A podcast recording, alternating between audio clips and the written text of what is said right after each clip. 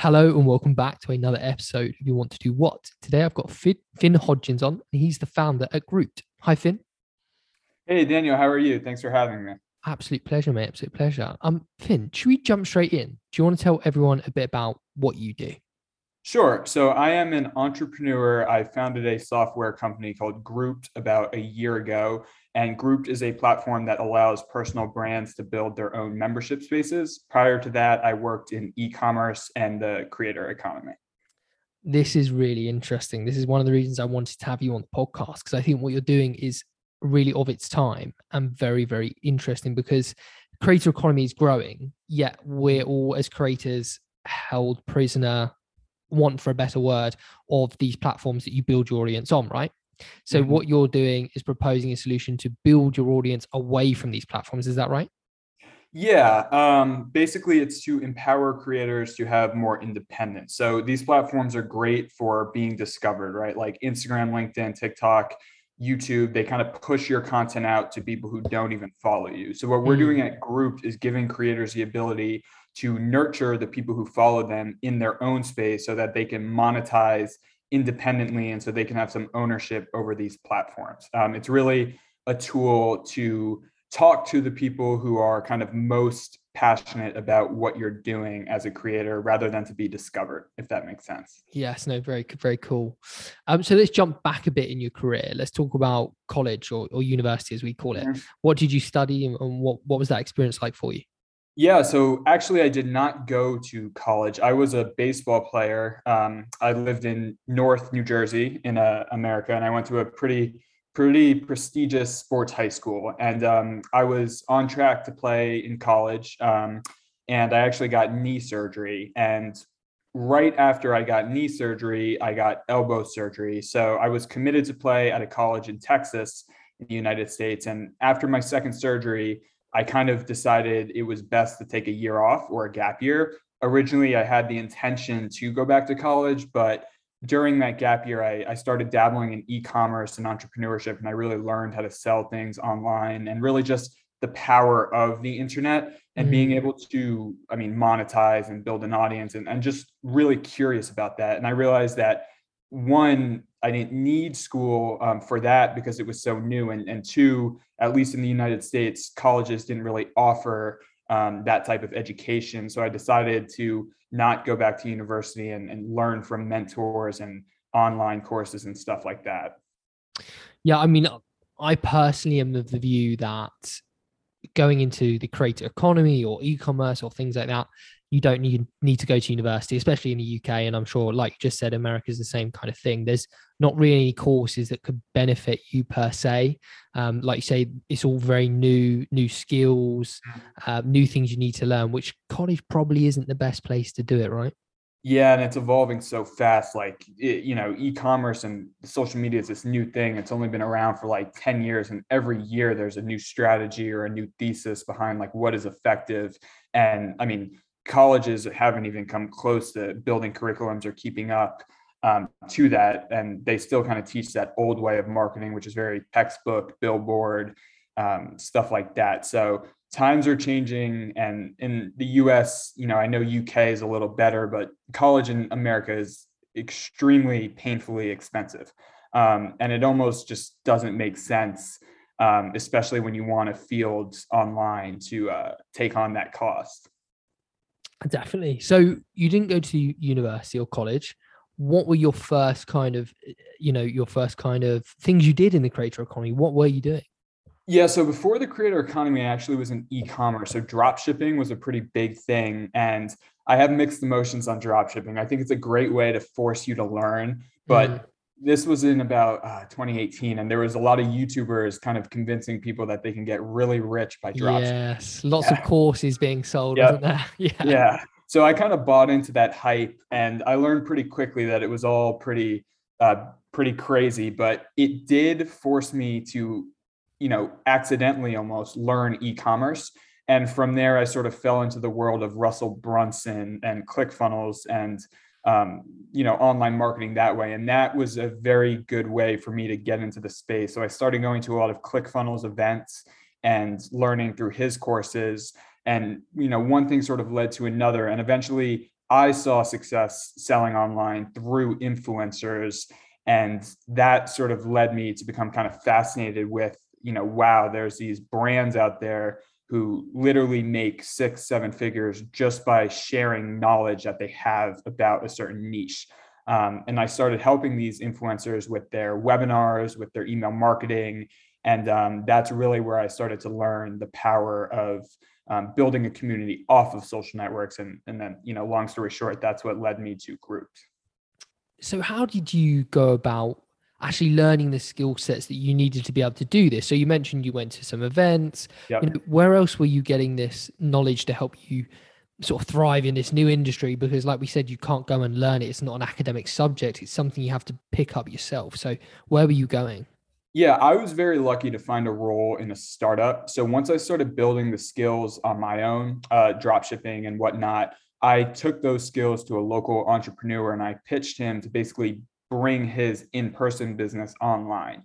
Um, and he said yes. And I got to learn a lot of what I was learning, or I'm sorry, I got to take action on a lot of the skills I was learning at these events and actually do them. And through the process of you know doing them and, and building my own email list and selling this entrepreneur's products i actually learned for myself what worked and didn't work so to answer your question it was really a lot of trial and error um, and really taking action on things I heard. That is what ended up teaching me kind of what works and what doesn't. And it also helped me find my voice online because a lot of the internet is, you know, there's cookie cutter advice, but there's a lot of it is what you take and what you make of it. Um, it's very, I guess, flexible in the sense where you can take this information and put your own twist on it and see success. And what you have to learn as the entrepreneur is what your twist on that is. Um, and that's what I was able to do in working with the startup.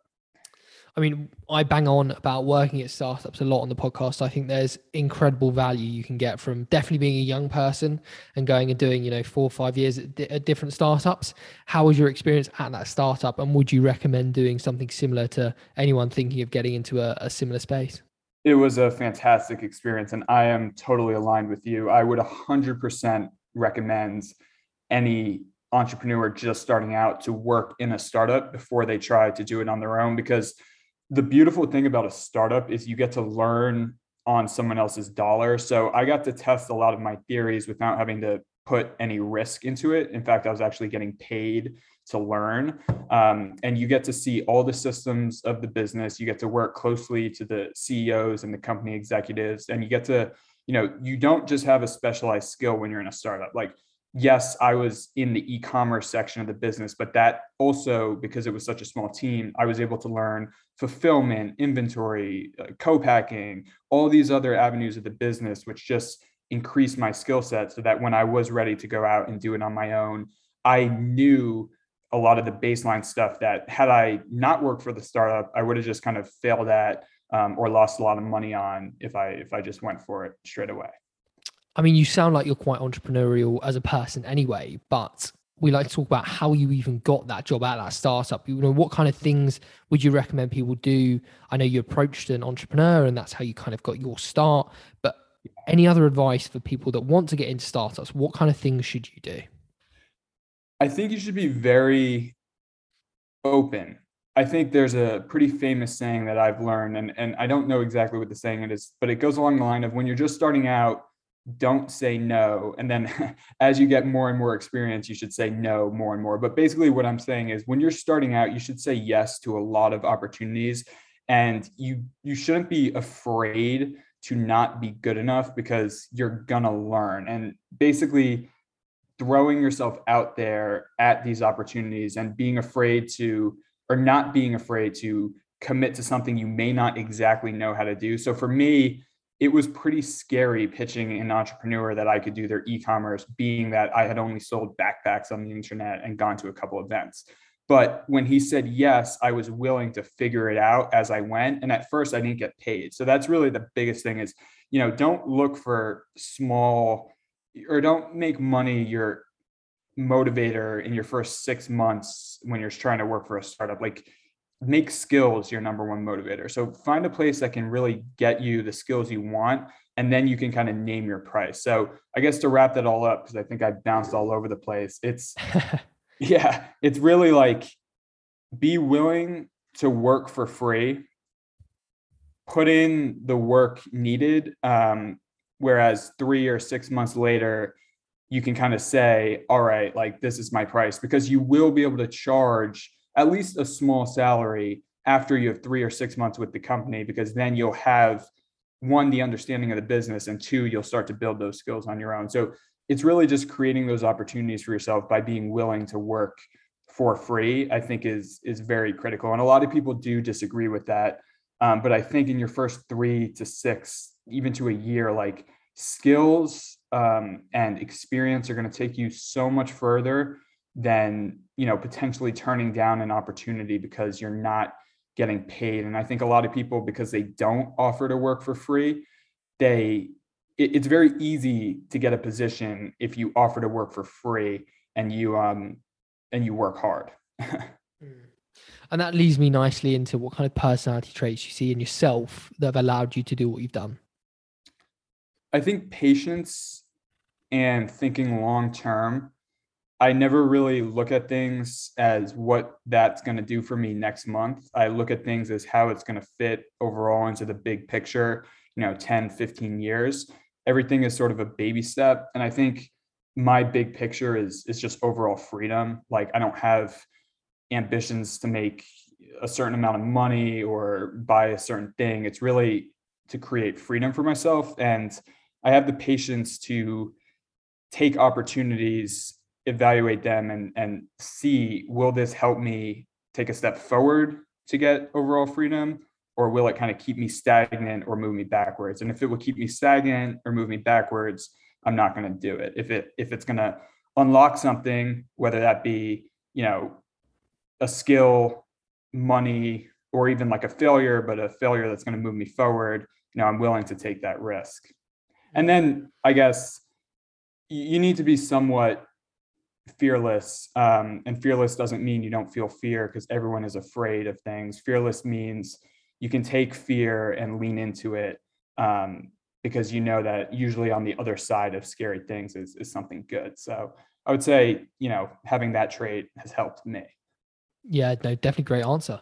Um, but let's talk a bit about how e-commerce and the creator economy has kind of formed over the last sort of five to ten years, and and your kind of take on that, and what actually is it? You know, people listening is thinking, you know, I'd love to get into e-commerce or the creator economy. What does that world look like, and what do you think it's going to look like in the coming years?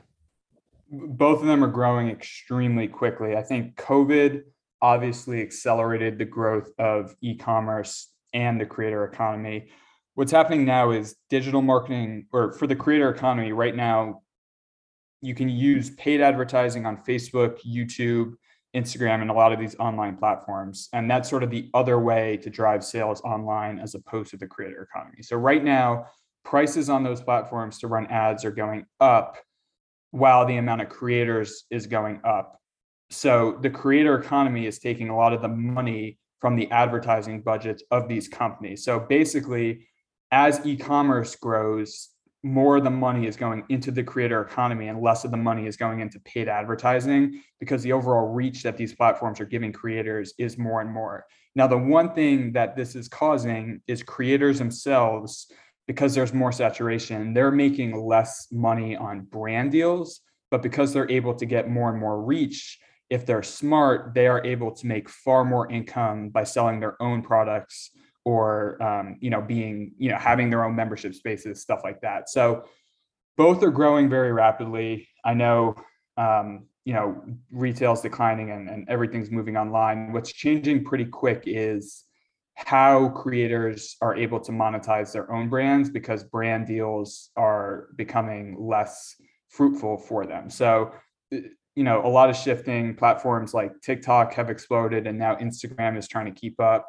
because they're pushing out creators just like tiktok did at the beginning. So like my fiance she's a content creator and she started on tiktok. She blew up. She got 150000 followers pretty quick but it was always slow for her on instagram. Now um, it's completely the opposite where she can post reels on instagram and since instagram's trying to keep up with tiktok they're now giving creators a lot of reach and exposure like TikTok did at the beginning. So you see things like this in the creator economy, and right now the focus is on you know creators are trying to get followers from the platform. What's going to change as years goes on is creators are going to realize that followers aren't the ultimate metric because followers don't necessarily relate to money. So creators are going to try to take their followers and monetize them by moving them off social networks, whether that be in membership platforms like Grouped, what we're creating, whether that be email lists, whether that be you know webinars, events, stuff like that. Um, that's the big shift you're going to see is more ownership for creators. That leads us very nicely into what you're doing because I think I haven't seen anyone or anything quite yet that kind of solves that problem of everyone has built these audiences uh, mm-hmm. and then they're doing brand deals. And, and there's even a few agencies in the uk now that will help these um, these audiences uh, become monetized through products. So they help creators build their own product lines um, and then sort of sell those to their audience. But somebody needs to solve the problem which is what i think you're doing of getting the audiences off these platforms and somewhere that you can safely monetize them without you know worrying about algorithms and, and, things like that. So if somebody can fix that problem we think there's a big opportunity. Is that fair to say? Yes absolutely. And i think what creators are looking for too is a platform that they can keep their people on with all of their r- relevant like monetization strategies. So for example creators can monetize in a few ways besides direct brand deals. They can sell their own products, whether that be, you know, real product like I made my own makeup or affiliated products, which is, you know, Sephora gave me a link and I get commission off that.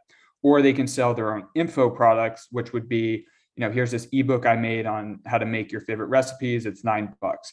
Or they can make exclusive content, which is basically saying that they've made more in-depth content, which is more premium and their followers can buy it. So what we're trying to do in Grouped is give them these tools where they can do that all seamlessly in one place. Um, and it's a place that they own. And no platform has successfully done that yet. Um, so that's really what we're trying to do. So tell us a bit more about Grouped and how's it going? How's it how's the build coming along and, and how you finding it or running a business? Yeah, so we launched about three weeks ago. Um, in mid uh, mid September. Uh, we're still in our pilot phase, which basically means we've launched a minimum viable product in software. Basically, that means you kind of put something to the market that is the minimum version of what people would still use because you don't want to invest in building features that people do not use. So our goal right now is to really learn what our customers want. We're onboarding about 5 to 10 creators a week. Most creators are looking to launch their membership spaces around Black Friday or New Year's. That's just the nature of uh, their monetization strategy, which makes sense. So we're learning a lot about what these creators want, and the build comes from that. So now we've just entered a phase of development, which is officially launching our version one of the product, which is going to be the product that we're putting some marketing dollars behind. And basically now we're allowing creators to build a little bit of a funnel so that they can set different payment tiers for people to join their group. And in the group, they can sell products um, within the group. So that hasn't been fully built yet, but that's kind of what we're working on building now. And that's going to be launching on November 10th. And then from there, it's really the same strategy. We we constantly interview our creators and ask them what they like and don't like about the product because we're really trying to build what they want.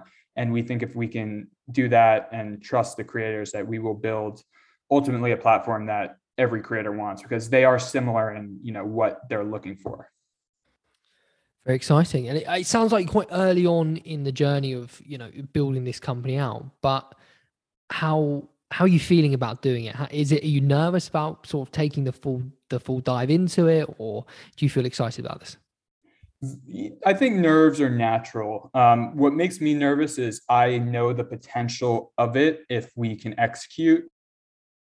So I get nervous that we're going to be able to execute because I do believe, you know, with 100% of my heart that, you know, in five to seven years, there will be one to three platforms that really dominate this membership space. Um, maybe there's four or five if it kind of takes the niche route, whereas one of them is for like fitness, one of them is for beauty, uh, whatever. But there will be, you know your your handful of platforms that dominate. What makes me nervous is not getting the resources to get there. Um, you know, with building a technology company, you you fight a lot of obstacles. Development is one of them. Financing is another one, and then obviously marketing. When you have a small team and you try to do everything at once, um, you definitely don't move as quickly as companies that are funded. You you are you have the advantage of being um, more lean and more scrappy, which has its advantages. But you definitely you know the anxiousness comes from you know what if someone comes out with lots of funding and you know moves quicker. Um, and and so yeah, I'm very confident in it. I believe we have a, a great team and we're off to a great start. Our, our early customers have sort of embraced it and joined our team in the sense where they love what we're building, so they want to help get us there. Um, but the nerves come from, wow, um, hopefully we can do it because someone's gonna. So I, I hope it's us. sure. And for you, what's been the biggest positive of your career so far? So something you've done or you've thought about or something that's happened and you've gone, wow, I'm so glad I've done this? I would say honestly taking leaps to to start yeah to start group to start this business because it's very easy to get stuck and even though it was very entrepreneurial when i worked in e-commerce it was it, it felt like i was kind of getting very comfortable with what i was doing like i had consistent income um, i was doing the same things every day and i felt like i was almost getting stagnant and i think having the courage to take a leap and say you know there's more to this and and really starting group that has been um, very exciting because what excites me and i think what excites most entrepreneurs is kind of walking in the space of like unknown and putting 100% faith and trust in yourself and being like okay what can i create for myself um, and to me that's been you know what i'm most proud of is i, I truly i put it all on myself and i'm kind of betting on myself and to me that just makes it you know way more exciting and then on the flip side of that, what's been the biggest challenge you've faced so far? Putting it all on myself. I think what's most exciting is also the biggest challenge because with that and just being real, I think most entrepreneurs relate. It, it comes with a lot of anxiety and what if. Um, you know, when you're a young entrepreneur, most of the time it's pretty lonely. People don't take you seriously. Um, you know, you get ghosted a lot. Um, and you really have to find a way to tune that out and to just focus on uh, building and to focus on you know i guess the 1% of people who do believe in you who are supporting you and um, it, it, does get overwhelming because you never have security you never know where your next paycheck's coming from you never know if you're going to run out of money or if you're going to be able to fund it um, and, and that's very stressful too when you have these grand ideas and lots of customers saying yes yes yes we want this and you want to build it, but then it's like, shoot, now I have to convince someone, um, you know, that we have the traction, so we need the funding, and and basically the same thing that's so great about it, putting all this, uh, putting it all on yourself and betting on yourself is also, you know, where the cons come in, and I guess that's what makes entrepreneurship so so rare to come out on top is you have to be able to get through the the negative side effects per se and to just you know focus on the positives and move forward. Mm. and would you still go down the same career path now knowing everything you know? Yeah i would i would. Um, there are some things i would have done differently because i've made quite a bit of mistakes but i also think mistakes are you know they're critical you, you have to make mistakes in order to learn so it, more advice I would give to anyone starting out is make mistakes as quick as you can. Like the quicker you take action, the quicker you will make mistakes, and mistakes are really just lessons. So I would do the same thing. I think, um, yeah, maybe I would approach it slightly different, but for the most part, I would. Well, Finn, it's been an absolute pleasure having you on the podcast. Really love what you're doing and what you're building with Grouped. How can people find you and your business? Yeah, so people can go learn more about Grouped by going to grouped.com. Um, you can find me LinkedIn is probably the best place to connect um, business wise. My name is just Finn Hodgins, F I N N H O D G I N S. And then my Instagram handle is Finn Hodgins. I'm starting to uh, create content, kind of documenting my journey as a young entrepreneur there. So I think that's a cool spot to uh, to learn more about kind of my day to day. Brilliant. Thanks, Finn. Thank you, Daniel.